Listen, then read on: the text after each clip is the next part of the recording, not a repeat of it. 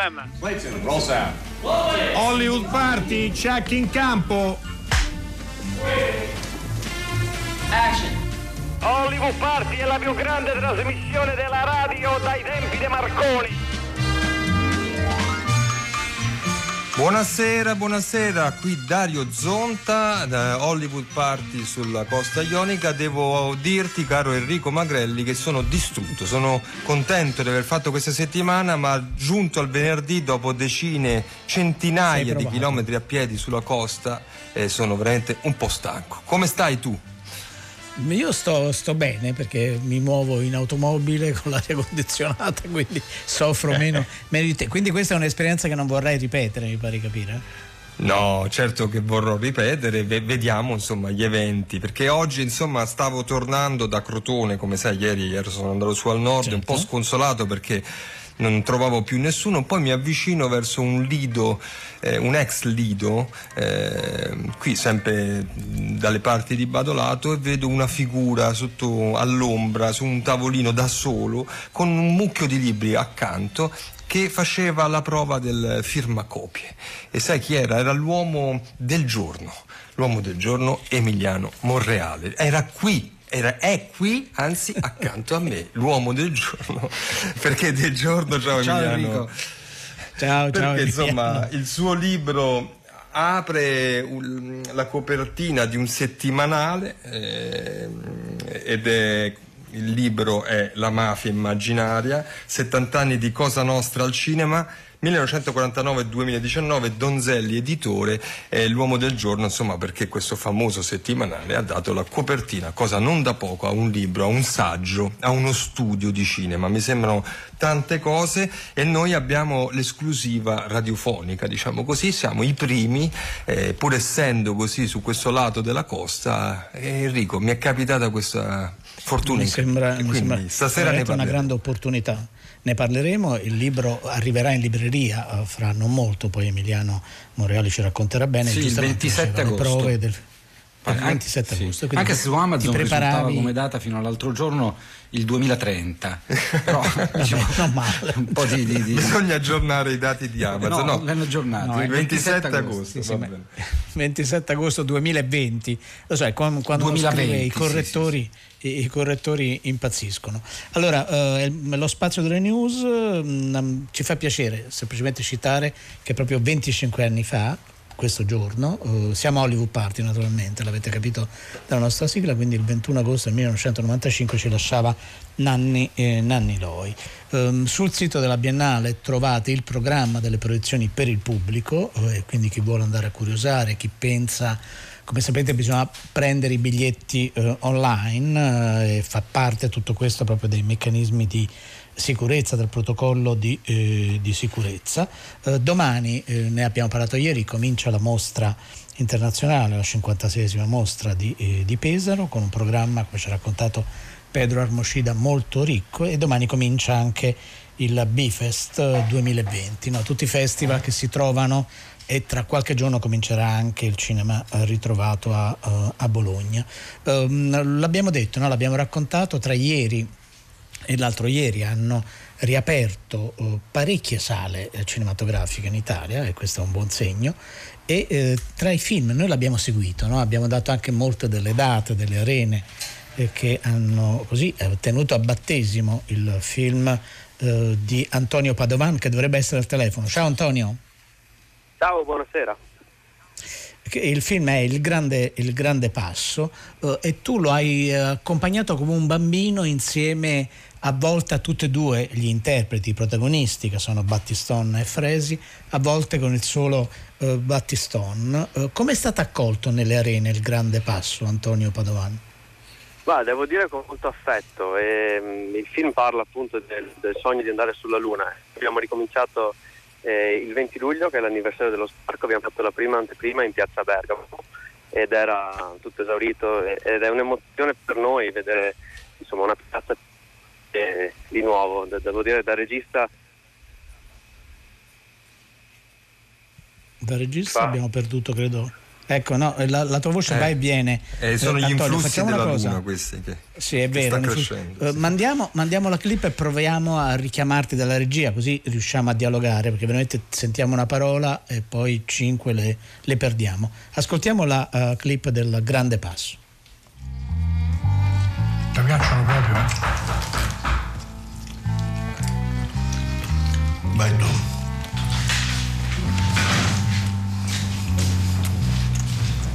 Sì? Buonasera, dov'è il valido? Che ti invalido? Non è invalido, è solo un po' intruppato, no? occhio alle parole. Eh? Prego. Allora Dario, lei è Svetlana, Svetlana, Dario. Buonasera. Aspetta, dove vai? Prima dobbiamo parlare di incendio. E di tua follia. Col cazzo. No cazzo. Adesso discussione. E introduzione. Senti, non so chi sei, non so che cosa vuoi, non so neanche se sei in regola, ma fai quello che devi fare e non rompermi i coglioni. Eh, guardate, io vado a fare una telefonata un secondo, torno subito, state... Non parolacce. Questa è casa mia, non so se ti sei resa conto. Io mi sono resa conto. Dove prodotti per la pulizia? Di là. Ma ho già pulito io. A fondo. Questa era una scena appunto del Grande Passo, abbiamo ristabilito il contatto telefonico con Antonio Padovan che è il regista di questo film. Eh, Antonio, eh, siete partiti proprio accompagnando il film e c'è il... Eh, c'è il sogno di, di, uno dei due fratelli, perché Battistone e Fresi sono due fratelli, di andare, eh, di andare sulla Luna. Um, Com'è nata questa idea? Ehm, l'idea del film è nata, è una storia che ho scritto io perché avevo voglia di raccontare un personaggio con un, sogno, con un sogno impossibile. E ovviamente quando l'ho scritto non avevo idea di come sarebbe uscito, però devo dire che il film doveva uscire il 2 aprile poi è successo quello che è successo e adesso diciamo, in, in carico questa, questa, piccola responsabilità di essere uno dei film eh, con cui riaprono i cinema, ma mh, mm, ci fa molto piacere. No, tra l'altro abbiamo visto le foto e anche la notizia eh, che siete stati ospiti di Nanni Moretti al nuovo Sacher eh, a Roma e a meno a giudicare dalle foto c'è stato anche il classico dibattito con Nanni, eh, è soltanto un'impressione di foto o questo dibattito c'è stato davvero? No, è stato molto carino. Eh, il, diciamo, era tutto esaurito anche, anche, a Roma e poi sia io che Giuseppe Battistone che Fresi siamo rimasti con Nanni a fare un dibattito. Abbiamo fatto diverse risate, insomma è stata una bella serata. Antonio Padovan, noi ti, ti salutiamo, uh, in bocca al lupo a questo punto per il viaggio del film nel, uh, nelle sale. A presto, grazie. Grazie a voi, grazie mille. Allora, caro, caro Dario, sì, io mi sentivo tornare, insomma, mm, le linee telefoniche a volte fanno degli strani, insomma, danno degli strani risultati, ma il nostro Efisio dove sarà secondo te, Dario? Ma buonasera. Io credo che sia. Eccolo. Eccolo lì. A so, a Sempre posto, lì, no? non si è spostato. Buonasera, buonasera. Non mi, non mi, buonasera dottor Zonta, buonasera dottor Magrelli, tutto bene. Meno Ciao, male che si riparla di di film in uscita. Ah, finalmente, finalmente eh sì. riapriranno. Ti, Io ti mancavano da un po', questo vero? posto quando riapriranno i, i, cinema, quindi domani o stasera del resto mm. direttamente. E... No, in realtà hanno, hanno riaperto i fisi, hanno riaperto anche ieri molte, anche molti circuiti, l'altro ieri. Non eh, ti è arrivata la so, notizia? Eh? Sono sempre in ritardo, sono sempre in ritardo e faccio ammenda. Però voglio prima, prima di darvi questo, questo mistero del, del, pensionato periferico, chiamiamolo così, che ormai sta diventando una consuetudine, un piccolo rimprovero, un piccolo rimprovero Prego. a tutti e due. Avete, avete, avuto ospiti tanti registi in questa settimana e ne avrete, continuerete ad avere mai una volta che avete perorato la mia causa, mai, eh? Mai, proprio mai. Eh, ma, ma lo facciamo fuori onda. Efisio, ah, lo facciamo fuori fuori onda. facciamo, Efisio. Ah, Certo, grazie, certo. non lo sapevo. Eh, Allora ritiro tutto, ritiro tutto. Guarda, allora vado direttamente a questo, a questo ennesimo mistero che mi lascia Don Isidoro qui questi, nei meandri di questo posto. Incred- ho scoperto un giardino segreto, una cosa incredibile proprio, piante, piante carnivore, mer- sembra di essere alla, alla, al parco di, di Caserta, alla reggia di Caserta. Allora, indizi di oggi. Un disco di Johnny Cash, Sunday Morning Coming Down del 1969, la solita copertina con dedica, insomma è inutile che vi sto lì a spiegare. Una foto, Don Isidoro, Roger Spottiswood, che se non sbaglio, dottor Magrelli, dottor Zonta, era il regista di Sottotiro con Nick Nolte, un vecchio film degli anni non 70. Sbagli, non eh sbagli. Beh, Don Siegel e James Coburn. Allora, questi Beh, sono i male questa foto. Appunto. Ma nella foto c'è anche Don Isidoro? C'è, è il primo, sì, proprio così. Ah, primo. Credo che facessero tutto con l'autoscatto. E quindi non so. E poi una coppia di Alias. Alias è il, il settimanale del, del manifesto. Certo, Questi sono certo. gli indizi di oggi. Misteriosissimo. Eh, appunto. Sì. Beh, vediamo se i nostri ascoltatori sono più connessi con lei di quanto lo io siamo vado, noi, io eh? vado, a cercare, vado, a cercare, la soluzione che sarà in una busta sigillata con la lacca, con DI c'è scritto Don Isidoro. e, e quindi e vado, sta, stavi e... ricordando il numero di telefono per i nostri 335 ascoltatori che magari 56 hanno... 34 296 che è il telefono mi- magico ormai eh, famosissimo del, qui, de, del, de, dei messaggi, della messaggistica di Hollywood Party. A, a, ci sentiamo dopo, buona trasmissione. Ci sentiamo dopo. Allora, speriamo che i nostri ascoltatori riescano a mettere a fuoco qual è il film misterioso al quale fanno riferimento tutti questi indizi. Cominciamo con la musica.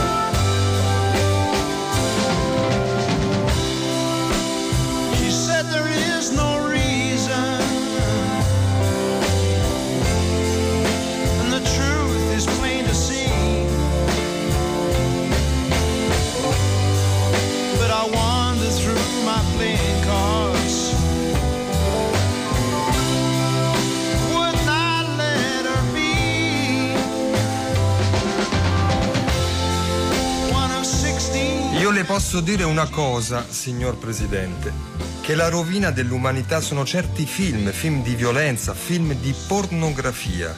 perché se Totuccio Contorno avesse visto Mosè e non il padrino, non avrebbe calunniato l'avvocato Chiaracane, invece Totuccio Contorno purtroppo ha visto il padrino. Chi parla è Michele Greco, Michele Greco capo della cupola di Casa Nostra nell'udienza al maxi processo l'11 giugno del 1986. Allora, queste, con queste parole nel primissima pagina pagina 3 di un volume che ne conta più di 300, inizia eh, questo studio, questo saggio, eh, che fa il punto eh, e abbiamo scoperto tra l'altro Enrico che noi pensavamo fossero stati fatti dei libri, degli approfondimenti sul, ma, sul genere mafia-mufi, ma non in maniera esaustiva come questo ovvero la mafia immaginaria di Emiliano Monreale. Eh, Emiliano, queste, queste parole eh, che tu riporti di Michele Greco danno eh, il tono, il là e forse anticipano attraverso una citazione quella che è la tesi eh, che sostiene questo studio, questo libro e, e, che anche definisce il titolo, cioè la mafia immaginaria. Chi se l'ha immaginata questa mafia al cinema? Eh, la mafia si immaginata, eh, sono immaginate i registi, i sceneggiatori, il cinema italiano da, da subito, ma quasi rivendicando di immaginarsela. Il film fondativo nel dopoguerra In nome della legge di Pietro Germi, eh, in cui Germi racconta che a un certo punto lui scrive questa storia senza essere mai stato in, in Sicilia, poi arriva lì e miracolosamente scopre che tutto quello che lui aveva immaginato era vero è quasi una, una, un, un, inizio fiabesco, cioè aveva immaginato, lui voleva fare un western, volevano fare un western e questo western eh, italiano dove ambientarlo? Se non in Sicilia. La Sicilia era perfetta e per lungo tempo la Sicilia è stata questa. E la storia del cinema di mafia eh, è questo. Io nel film parlo esclusivamente della mafia siciliana, non solo per ragioni diciamo, di perverso campanilismo, essendo io dire, originario di, di Bagheria, ma perché fino a una certa data ehm, il cinema di mafia è il cinema sulla mafia siciliana. Di più, è una parte del rapporto strettissimo e contorto che il cinema italiano instaura con la Sicilia. Cioè è una, una delle maniere di guardare la Sicilia, di raccontare la Sicilia un, è, eh, ed è in, incomprensibile senza, per esempio, l'influenza di alcuni scrittori, cioè senza Sciascia, senza, è una maniera di immaginare un altrove che però è nostro. Eh, c'è una, una, bella definizione che davano degli studiosi americani, mm, citando l'idea del, del, socialismo in un solo paese, no, dicevano in realtà è stato fatto l'orientalismo in un solo paese, cioè qualcosa di esotico, qualcosa di altro, qualcosa in cui proiettare tutti i nostri fantasmi, le nostre eccetera, l'abbiamo fatto anziché in un altrove mitico, lontano, eh, la letteratura e il cinema l'hanno fatto in un altrove interno. La Sicilia è questo grande deposito in cui re- i, i conti tornano eh, o sembrano tornare. Insomma. Sembrano tornare. Stiamo parlando con Emiliano Monreale del suo libro, un libro veramente che vi consigliamo dal 27 di eh, agosto 2020 e non 2030 come potete trovare su qualche sito. Uh, è un libro eh, davvero ricchissimo, molto articolato, immagino Emiliano ti sia costato anni e anni di, eh, di lavoro. Um, leggendo il tuo libro eh, si capisce con molta chiarezza e in modo credo definitivo che poi il rapporto fra la messa in scena, la, la la fabulazione delle vicende mafiose e, e, quella che poi è la realtà uh, della mafia, uh, c'è una divaricazione non, non, conciliabile e forse uno degli errori di noi spettatori o di molti spettatori, perché poi qualcuno potrà scrivere uh, un sms dicendo no, io ho sempre capito tutto, e poi di scambiare lo schermo per invece quello che è un principio di realtà criminale. Ehm, questo secondo te perché è accaduto? Immagino, il cinema lo sappiamo, è un dispositivo di quelli avvolgenti, pervasivi e forse anche troppo eh, convincenti. Proprio perché il cinema ha fatto così fatica a scalfire, eh, chiamiamola la realtà della mafia? Ma forse perché c'era una superficie eh, troppo affascinante, una superficie visiva, una superficie di storia, c'era una serie di... Eh, cose troppo vistose, eh, troppo ghiotte che apparivano per non, eh, dire, per non sedurre i nostri, i nostri, registi, i nostri sceneggiatori e poi perché loro paradossalmente non la conoscevano. Una delle cose che vengono fuori da questo libro è che in realtà la mafia l'hanno raccontata molto meglio i registi americani dei registi italiani, perché sembra un paradosso, no? ma in realtà, voglio dire, Cosa Nostra, o comunque la mafia, in quel caso siculo-americana, la conosce molto meglio Martin Scorsese, evidentemente, di quanto non la conoscessero i registi e gli sceneggiatori italiani. Cioè lui quando parla di quelle cose lì, parla anche di se stesso, una grande autoanalisi, lo stesso vale per Coppola, un'autoanalisi sua eh, della propria provenienza culturale etnica e della nazione in cui lui vive, perché è anche la storia degli Stati Uniti. Per l'Italia è una cosa molto diversa. Io mi sono divertito a fare una specie di gioco, così un gioco da tavolo. Ho detto, vabbè, facciamo finta che il Mafia Movie, anzi facciamo finta, il Mafia Movie se noi cerchiamo di vedere quanta parte di realtà è passata nei film, è fino a una certa data, e direi fino a una certa data questo è importante perché dagli anni 2000 qualcosa cambia, eh, è sconcertante perché se noi dovessimo dar retta alla mafia come viene raccontata nei film italiani è un mondo assolutamente di fantasia. Allora ho detto vabbè, diamolo per scontato. Vediamo invece quali sono le regole di questo gioco da tavola che chiamano Mafia Movie. Quali sono i personaggi? I personaggi sono c'è un boss eh, saggio, biondo che ha capito che la storia sta finendo, c'è un eroe che arriva nel villaggio eh, in preda alla paura, c'è una vedova a volte, a volte c'è invece una, una prostituta o la donna del gangster. Eh, che luoghi ci sono? C'è questo villaggio, poi c'è anche la città e nella città che luoghi ci sono? C'è il mercato, la vucceria, ci sono le visioni dall'alto dei quartieri, ci sono spesso eh, le cave. Eh, c'è un certo tipo di musica, un certo tipo di voci, sempre le stesse, dei doppiatori che si rincorrono di film in film, cioè ci sono una serie di pedine che creano un, un genere, un genere che dapprima somiglia al western. Ricordiamoci che il mafia movie arriva nel picco degli anni 60 di fortuna dello spaghetti western, cioè quando arriva il giorno della civetta il protagonista è Django, eh, cioè è Franco Nero. Eh, Claudio Cardinale ha appena fatto, mm, c'era una volta in, in America, no? Lee J. Cobb che fa il, il boss, è un, di, è un attore di film di gangster ma anche di, di western come Dove la terra scotta di, di Anthony Mann. Cioè, ehm, parte come western, poi negli anni 70 cosa fa? Diventa una sorta di eh, variante invece di un poliziesco urbano, italiano, che, il poliziottesco come lo si chiamava, quindi la polizia ringrazia. E ci sono moltissimi di questi film, a cominciare ancora una volta da Damiani che è il regista eh, fondatore anche di questa versione, cioè eh, scusate, eh, confessione di un um, commissario di polizia al procuratore della Repubblica, che fa questo grande cambiamento, cioè comincia a raccontare eh, la mafia urbana. Quindi io mi sono un po' divertito a eh, cercare di capire non se dicesse questo genere la verità sulla, sulla non la dice, mm, mettiamolo subito in chiaro. Ma allora chiediamoci come funziona e soprattutto perché, a cosa serviva, cioè che cosa stante che nel, in questi film non si raccontava la mafia com'era, qualche rarissima eccezione, a cosa servivano questi film, che cosa mettevano in scena. E, e, e ci sono delle sorprese, perché in realtà riflettono molto la realtà italiana, ma non nella maniera che credono loro. È un metodo un po', se volete, un po' sospettoso, un po' siciliano questo, di vedere che se tu mi stai dicendo una cosa sicuramente non è quella che mi vuoi dire e me ne stai dicendo un'altra. Riconosco che ci sia un po' di, di gusto del, del, sospetto, però insomma, eh, secondo me alla fine qualcosina ho trovato. Allora facciamo, tanto è passata la littorina, sono le 19.24, sì, quasi siamo, siamo tranquilli, certo.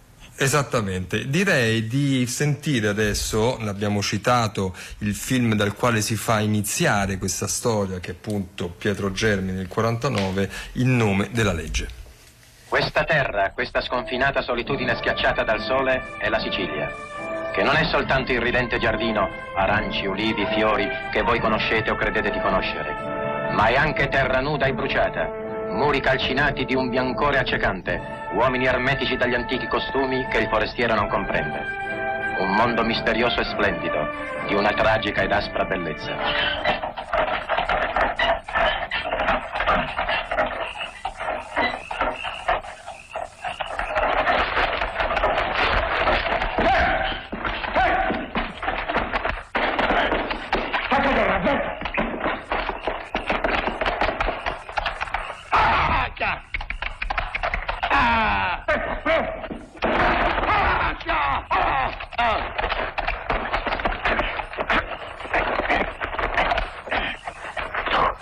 hecho.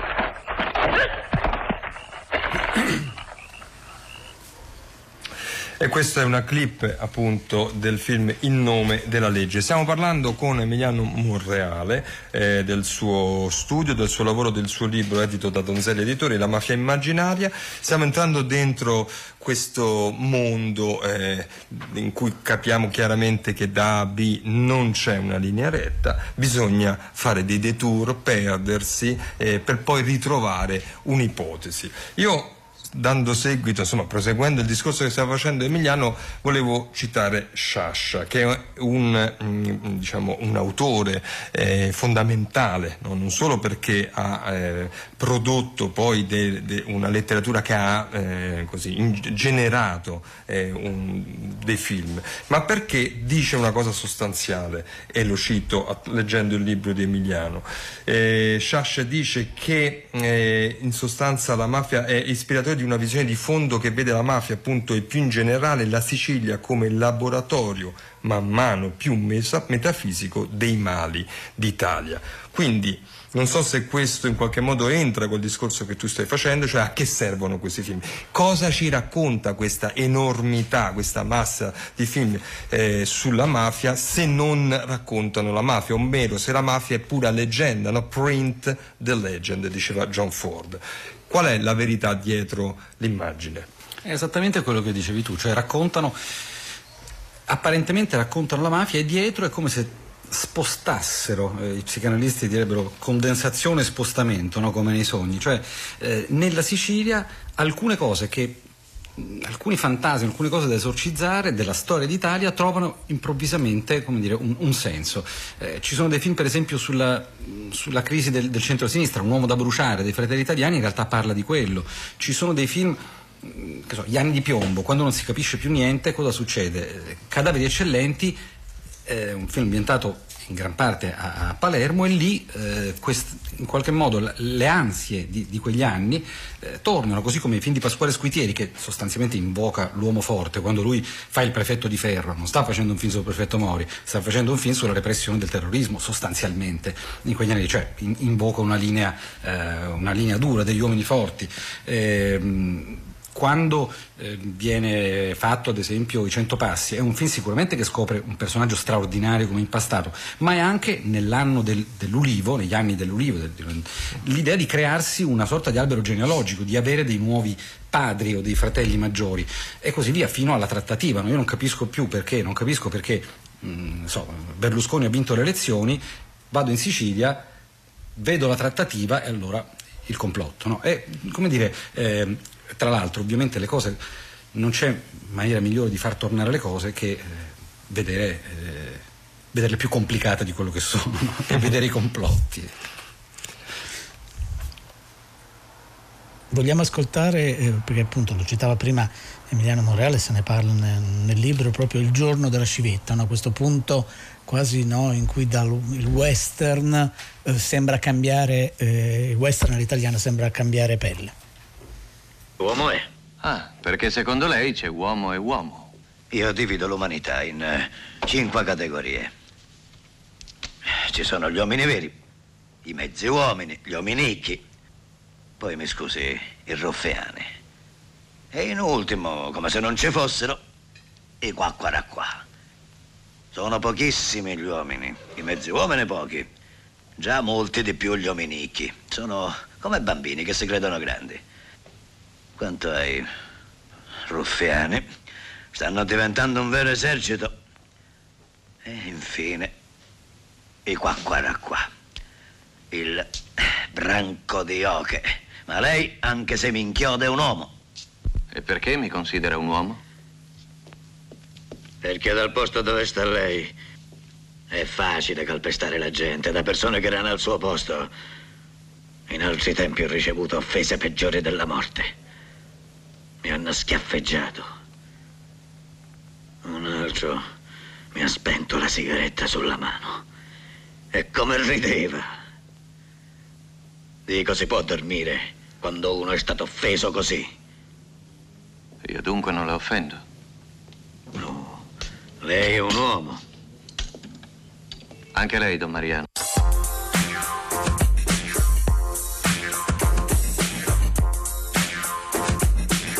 Quando si pare solo il mare è cresciuto, sotto lo stesso cielo la tua è nata e fermata. Non è giù a scuola, mi da strada a studiare, che la casa sapevo non leva barata. Pure pedale. Voglio fare il boss, diceva da grande. Voglio comandare di tutto quanto. Voglio fare cazzotto con chi non mi sei. Voglio sputare in faccia a chi giura essere. Pure pedale.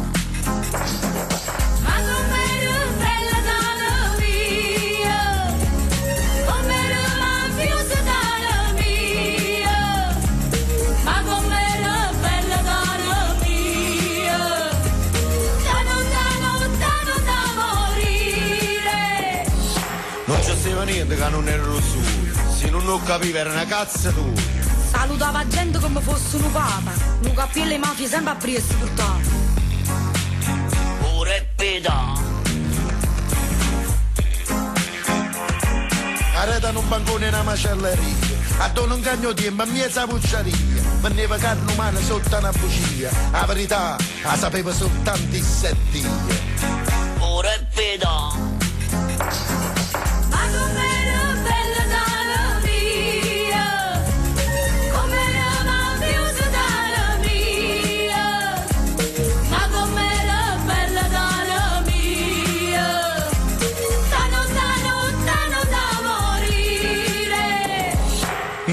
mai e perciò non suonava.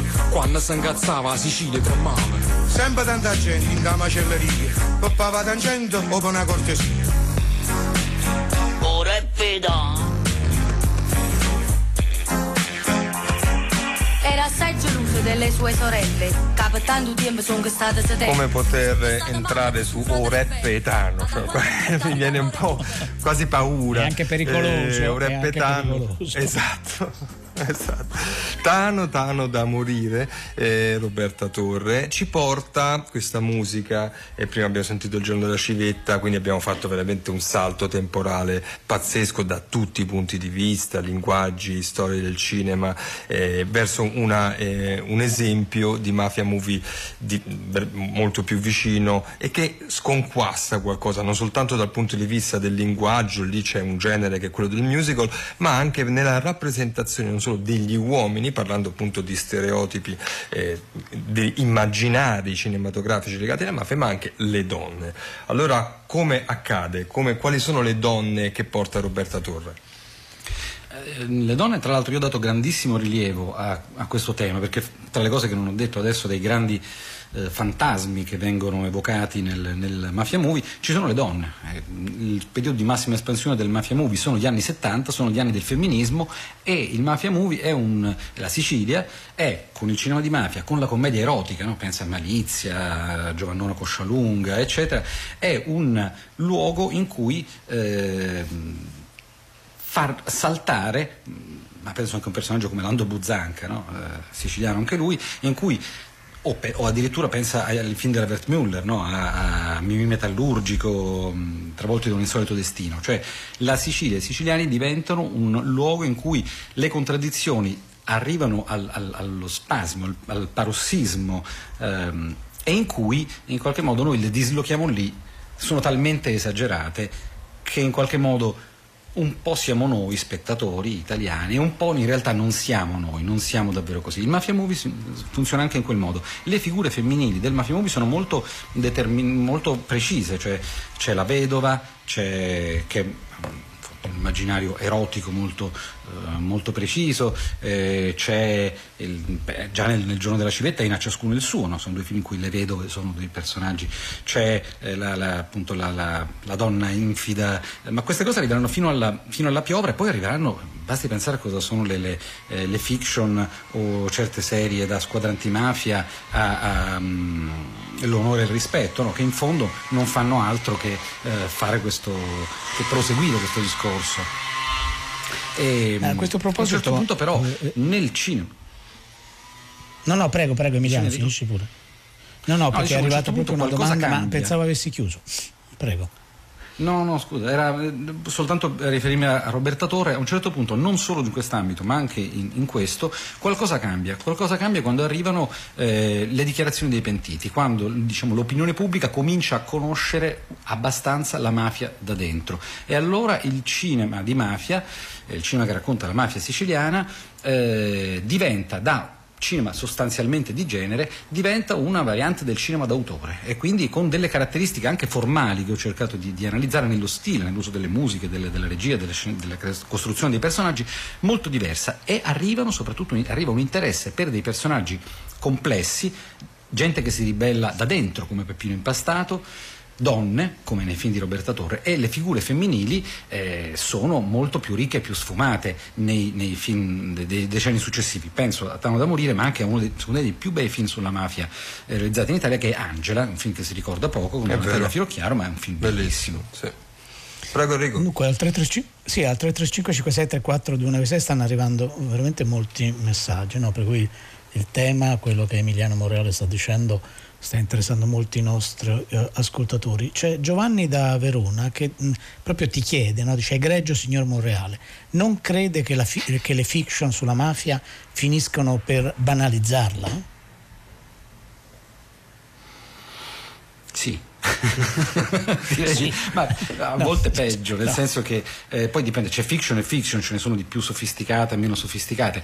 Alcune, penso al capo dei capi, sono direi tranquillamente una apologia dei, dei, dei, dei corleonesi, cioè neanche della mafia, di, basti vedere fisicamente come sono resi dagli, da attori, eh, dagli attori i, i, personaggi reali di, di Rina, Bagarella, eccetera. In altri casi, secondo me, è tutto più, è più pernicioso, soprattutto in alcune eh, so, biografie, agiografie di martiri di mafia. Banalizza perché poi alla fine sono sempre delle... Eh, lo stereotipo ritorna. E devo dire, è, è, con dolore che lo dico perché piange il cuore, eh, ma alcune immagini diventano delle icone totalmente eh, prive di ogni significato, perché tutte le volte che in una fiction noi vediamo eh, le immagini reali, in un film eh, montate con eh, le immagini di repertorio, con i personaggi dentro che fanno un po' da campo contro campo, quando noi vediamo, e questa cosa veramente il pianto della vedova Schifani,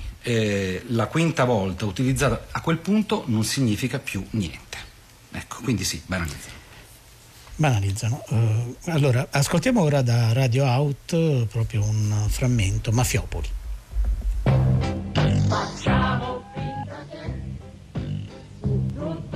E con un po' di ritardo comunque arriviamo, si arriva Onda Pazza, Onda Pazza eh, la trasmissione schizofrenica di Radio Auto, la trasmissione di Fantapolitica di Radio Auto.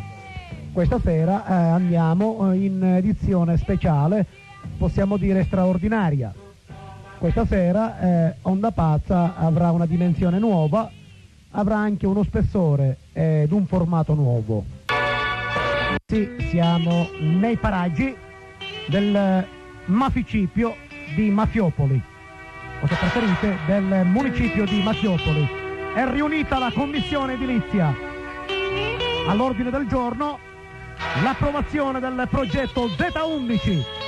Sì, sì, lo Z11. Il grande capo, Pano seduto, si aggira, si aggira come uno sparviero nella piazza. Sì, la, la commissione edilizia è riunita. Si aspetta il verdetto si aspetta il verdetto. Ed ecco tutti i grandi capi delle grandi famiglie indiane, tutte qua. C'è mano cusuta, cusuta mano, poi c'è Guarara Galante, eccolo là, con, sua, con il suo bel pennacchio. Poi c'è anche l'esploratore, il pari, deve essere un pari d'Inghilterra, e infine a presiedere questa seduta veramente in tutta la sua maestosità ci sono tutti, ci sono tutti. C'è il grande capo, il grande capo, i due grandi capi, Tano Seduto e Geronimo Stefanini, sindaco di Masiopoli. Bene, questa è una clip straordinaria che è stata segnalata da Emiliano Monreale, cerca, trovata da Maddalena Agnisci, è un repertorio che dice tanto in sé ma anche qualcosa di quello che poi è avvenuto successivamente. Emiliano, che cosa abbiamo ascoltato? Eh, questo era Peppino Impastato, era la, vece, la vera voce di Peppino Impastato ai microfoni di, eh, di, Onda Pazza, di Radio Out, è straordinaria. Devo dire mi emoziona sempre tantissimo sentire la, la voce di Impastato per tanti motivi, per l'accento, per le cose che dice, per quella, perfino per quella pasta sporca da Radio Libera eh, anni 70 che, che, che, alcuni ricordano. E lui lì fa dei riferimenti molto precisi. Capiamo una cosa, cioè che la radio per Impastato è un proseguimento della sua attività politica, un'attività politica durissima, cioè lui era uno eh, dire, di estrema sinistra, era, infatti era, un, un, un, eh, anche nei confronti del, della sinistra ufficiale, cioè Radio Out viene da autonomia operaia, lui era di lotta continua, cioè sono delle, dei, scontri anche molto duri e eh, le cose che lui dice hanno dei riferimenti però molto precisi, cioè non c'è ideologia lì, cioè lui dice delle cose precise sulle commissioni edilizie, facendo nomi e cognomi che noi non possiamo eh, cogliere perché sono dei nomi camuffati, no? certo. lui, ma per esempio Tano Seduto, lui parlava degli indiani, cowboy, Tano Seduto ce lo ricordiamo tutti, no? che era eh, Tano Badalamenti, appunto il capomafia di, di Cinisi. Ecco, eh, Emiliano, per arrivare a Cinico TV a Cipri Maresco che eh, ovviamente... No, ricordiamo che l'ha raccontata poi Cento Passi, questa cosa è importante. Certamente, eh, assolutamente. Però ecco, questo spezzone che abbiamo ascoltato un po' veramente ci richiama quasi come anticipazione di quello che poi verrà fatto della coppia Cipri e Maresco. È un po' forse sì, perché quel tipo di umorismo, anche molto greve, no? cioè, mh, se uno va ad ascoltarsi i nastri di impastato, sono delle robe di una beh, violenza e di una uh, volgarità molto, molto... Uh, come, le, come Ciprimaresco, che sono stati in, prima Ciprimaresco insieme, Cinico TV, i loro film, poi da solo Maresco con, con Berlusconi, con l'ultimo eh, La mafia non è più quella di una volta, sono devo dire quelli che sono riusciti a usare l'arma del, del del sarcasmo, dell'ironia in maniera più forte, molto più di quanto sia fatto, perché c'è sempre stata in realtà, i film comici sulla mafia li si è sempre fatti, anche Franco e Ciccio l'avevano fatti perfino nei primi anni 60, eh, Johnny Stecchino, periodicamente certo. ci sono stati. Loro però hanno avuto questa cosa e soprattutto un'ultima cosa, hanno utilizzato sempre più il sarcasmo per smontare il dispositivo dei media, cioè hanno fatto la critica dei eh, media, hanno mostrato quanto il cinema e la televisione eh, in qualche modo fossero non fossero innocenti, si sono posti il problema di dire ma noi qui a chi stiamo parlando e chi siamo, cosa stiamo facendo. E questo credo sia molto importante. C'è un cinema, per usare un parolone, autoriflessivo.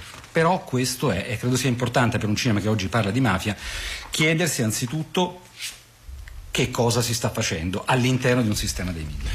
Noi ringraziamo Emiliano Monreale per il suo libro La mafia immaginaria, campeggia il faccione eh, del mafioso di Lattuada, ovvero Alberto Sordi del mafioso di Lattuada, lo trovate in libreria, uno studio importante eh, e niente, grazie per questa anteprima grazie radiofonica. Grazie. Allora grazie Enrico, noi come chiudiamo questa nostra eh, no, settimana? Noi chiudiamo perché eh, nessuno, almeno al 335 56 34 296, è riuscito a decodificare gli indizi proposti da, uh, da Efisio e quindi abbiamo bisogno di Efisio allora, il titolo intanto, misterioso. Eccoti. Intanto complimenti per il libro del dottor Monreale, sono, sono, ero, ascoltavo veramente ammirato, ammirato e rapito Grazie, dalla, dalle sue parole. e, e, poi, allora, allora, il film era, intanto era Pat Garrett e Billy the Kid di Sam Peckinpah, eh, qui c'è scritto proprio nella, eh, infatti, del 1900. Allora, gli indizi li, li, spiego brevemente. Johnny Cash, certo. Sunday Morning Coming Down è il primo disco che eh, Chris Christopherson, il primo pezzo che Chris Christopherson scrisse ma non riuscì a incidere lo portò Johnny Cash che ne fece un successo. Questa è la prima cosa, Chris Christopherson, protagonista del film. Don, Don Isidoro insieme a Roger Spottiswood che era uno dei montatori del film. Don Siegel è stato l'aiuto, de, è stato il regista a cui Sam Peckinpah fece da aiuto agli inizi della sua carriera. James Coburn, altro protagonista del film. La coppia di Alias, Alias era il nome di Bob Dylan nel film di Sam Peckinpah. Questo era. È, è, è veramente. È, è, malefico Don Isidoro nei suoi quiz, è veramente certo, malefico. È brevissimo, però è brevissimo. E sai, sarà il caldo, perché spesso poi, come sai bene, Fisio eh, i nostri ascoltatori riescono a individuare. È il caldo, diciamo è che il caldo, è il caldo. Mettiamola il caldo. così, insomma. Però appunto e io è vi abbraccio meraviglioso. e vi saluto, dottori. Anche Ci noi sentiamo con grande presto. affetto. Speriamo di vederla A fuori. prestissimo. Insomma, Speriamo, speriamo. Io vorrei andare al cinema. Eh, vorrei andare al cinema, in sala, in sala. E- Certo, e poi vorrei, certo. e speria- sempre con la mascherina. Io pensate, mi faccio la barba con la mascherina, vi dico soltanto questo. Va bene. Quindi non, presto, non viene benissimo. Ciao Efisio, grazie, bene, grazie. no. però, però è un tentativo. Allora, come tutte le, le sere, ci sono degli extra sul nostro sito di alcuni Certo. dei film del quale si è parlato anche questa sera. C'è poi il podcast del Cinema Radio e quindi potete trovare sia i 100 colpi che il eh, Gatto Pardo.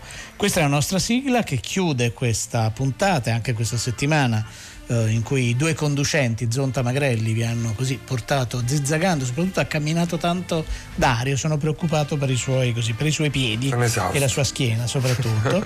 e vi salutano tutte le persone che hanno realizzato questa puntata, le nostre curatrici Francesca Levi e Maddalena Agnisci e Francesco Napoleoni che ci ha mandato in onda ringraziamo lui e tutti i tecnici della sala controllo, la nostra Arcadia, Massimiliano Bonomo, Antonio Bonanata, Erika Favaro, con noi Antonio eh, Padovan eh, in viaggio verso la Luna Emiliano Monreale che ringraziamo davvero tanto. Dal 27 agosto trovate questo libro, leggetelo, crediamo che ne valga la pena. Eh, Zonta, tu ricominci a camminare? Io lo- no, adesso mi riposo. Due giorni di riposo Ma ti, ti assoluto. fermi. Perfetto. Allora, state, state bene. Lunedì parte una nuova settimana con una nuova coppia e sarà una settimana brillantissima. Ciao. Ciao.